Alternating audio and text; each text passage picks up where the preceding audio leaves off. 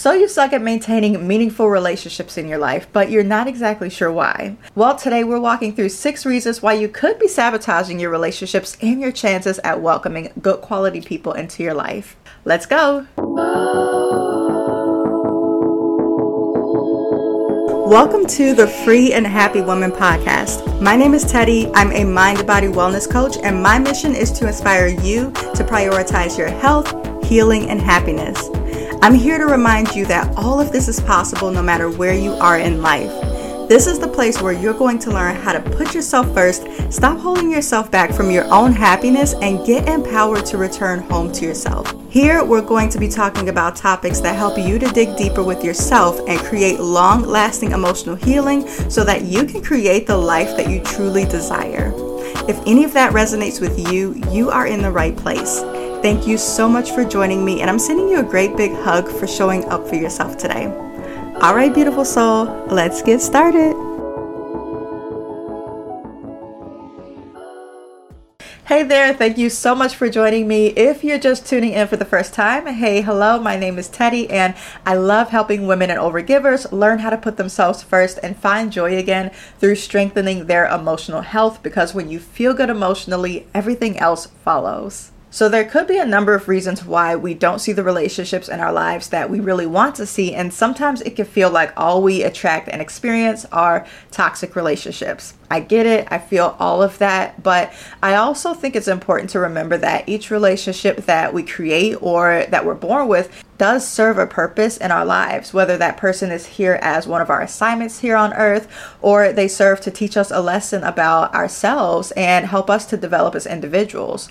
It's not a mistake that they were placed into our lives. However, there can be some personal reasons within ourselves as far as why we aren't seeing or experiencing the relationships that we really want. So, today we're exploring six habits that might be helping you to sabotage your relationships and your love life. Let's jump right in. Number one, poor communication skills. The foundation of any healthy relationship is communication. If you're struggling to express your thoughts and your feelings, or you're having a hard time listening actively and being present, it can lead to misunderstandings and conflicts in your relationship. When two people come together and they're already poor communicators, this is usually one of the reasons why the relationship does not work out. And there's a lot that goes into communication, right? You have to engage while the other person is speaking. You have to listen to understand and not just to respond. You have to be receptive over being defensive and taking everything as a personal attack. You also have to not belittle the other person.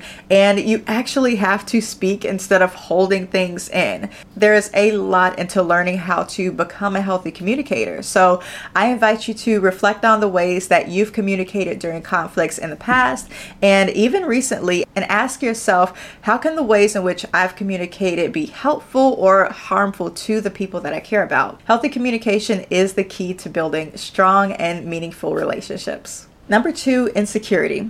Insecurity can wreak havoc on your dating life. When you constantly have to seek validation from your partner and from the people in your life, that can put a strain on your relationships because nobody wants to constantly spend time trying to convince a grown person that you're good enough if you don't even think you're good enough. Think about it. What can another person really say to make you feel better about yourself if all you do is doubt yourself? You have to be confident in the choices that you make and in who you are as a person. But if you constantly have to seek that feeling of enoughness from someone else, that means you have some inner work to do, love. And some of this feeling of unworthy or not enough comes from someone in our life treating us like we're not enough and like we're not worthy of love or even decent human treatment for that matter. But if you're ever going to have healthy relationships in your life, you have to work on that part of yourself and start realizing all the reasons why you are enough and why you do deserve to be loved. Focus on your healing and build your self esteem so that the kinds of relationships that you really want can arrive into your life. It's also not another person's responsibility to make you see that you're worthy and make you feel like you're good enough. It's not anyone else's responsibility to help to stroke your ego if you deep down don't believe that yourself. And it is a lot to put on someone when they're probably having to work on that themselves every day we go through life. And we're seeing reasons to believe that we're not good enough. We're not getting the jobs that we want. We're not having the life that we want. We're not experiencing life the way we want to experience. So everybody is working on this feeling of enoughness and this feeling of I am worthy of everything that I want in my life. So for somebody who already has to work on that through our day to day life, they cannot also do that for you. And it's not fair for you to expect them to do that when you're not doing that yourself. Just like me expecting somebody else to take care of my child if I'm not even taking care of my child. Like it doesn't make sense. I chose to have her, she's my responsibility. So you are your responsibility. How you think and view the world, how you see yourself those things, that's all your responsibility. Your mindset is your responsibility, and it's nobody else's job to try to convince you why you should think or believe something that they think or believe. And it amazes me how sometimes we put our happiness into the hands of someone else and we don't even know how to be responsible for our own happiness. So we do have to take accountability for how we do think and view ourselves, whether somebody else made us feel like we were not worthy, like I said. But as responsible adults, we have to hold ourselves accountable for how we view ourselves now that we are in our adulthood. You can change the way you think at any moment. You just have to work on that a little bit. But you can't expect somebody to constantly validate you if you are not doing the work yourself. Number three, your emotional baggage.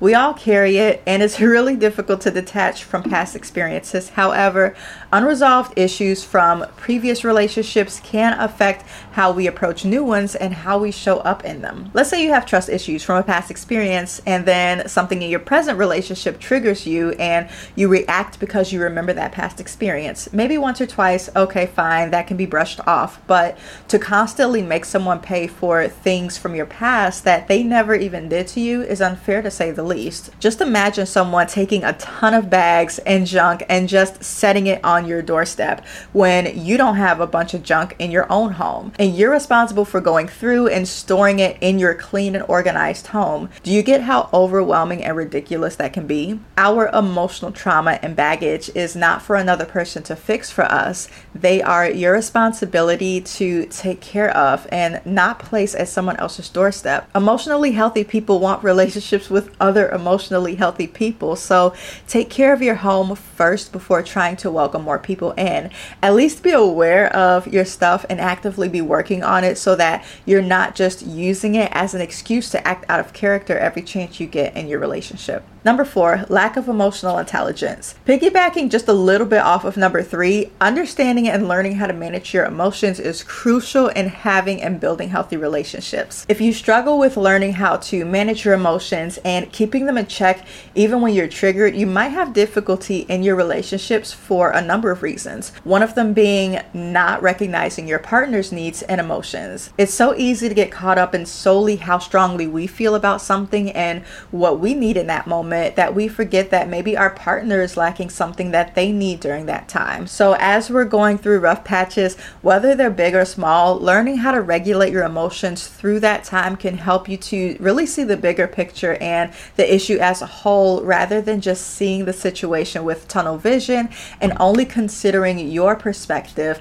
And that's something that can lead to disconnect and a lot of frustration on both sides. Number five, you might have a fear of vulnerability. Some people will try their very bestest to not get too deep with people, but the fear of being vulnerable can hold you back from experiencing true intimacy, real closeness that you may be desiring in a relationship. A few reasons why some people struggle with being vulnerable is because they don't want to be rejected or judged, not knowing how to truly trust, whatever negative beliefs they've developed around vulnerability, and just being afraid that whatever they say in that moment of vulnerability can be used against them later on. All of these are valid, but with vulnerability comes that closeness in relationships that a lot of us desire. It also allows other people to understand us on a deeper level when it comes to how we feel in certain situations and why we feel so strongly in our beliefs and values. By creating that understanding, we can also create less tension in our relationships and less arguments because that other person understands where we might be coming from. Number six, you might be addicted to toxicity. If you're used to being in toxic relationships or you grew up with not so healthy surroundings, you can end up becoming addicted to toxic relationships or situationships. The roller coaster of emotions might be thrilling, and sometimes when you don't have anything else going on in your life, the toxicity that you surround yourself with ends up being the highlight of your life. But in the long run, it's not even worth it because you got to think about the cost that comes with it. It costs you your time, your peace, and your sanity. You can never get your time back, and anything that costs you your peace and your sanity is way too damn expensive. Some of us are so used to dysfunction that we don't know what having a healthy relationship even looks like. So when we're presented with one, we think it's boring because it's calm and it's not sending us on this roller coaster that we enjoy so much. So we either leave or we create situations that bring the worst out of that person so that we can have a taste of that familiarity because that's where we're comfortable in. So recognize those patterns in yourself if you do have them and break free from this unhealthy cycle that could be costing you a really healthy relationship because if you want a healthy relationship, you do have to recognize what comes with it. And that does include times of calm and stillness and peace. But if you're not ready for that, you have to be honest with yourself before you bring a healthy person along on that toxic roller coaster with you. So these are the six main habits that I believe could be sabotaging your love life and your healthy relationships that you really want to see. But don't worry, if you recognize these habits, that is the first step towards positive change. Please take time to work on yourself and break free of these patterns and remember that a healthy and fulfilling relationship starts with you. I love you so much and I will see you soon. Bye. Hey, thank you for listening to this week's podcast. I truly hope you got some major takeaways from it that you can start using this week. If this episode resonated with you in any way or helped you in any way, share it with someone that you love. And if you share it on social media, don't forget to tag me because I love seeing how what I do impacts people just like you. Please leave a review on the podcast, that will help me out so, so much. And if you want to learn more about how somatic and embodiment practices can help you to deepen your emotional healing journey and create more long lasting change in your life, be sure to grab Embody Your Healing. This is a free training that I created that goes more into depth on how to utilize these practices and how they can help you to create those changes that you're looking for so that you can finally heal, find your joy, and build the life that you truly desire and deserve. You'll also receive a free guided embodiment practice that will help you to release emotional baggage and feel more love and joy.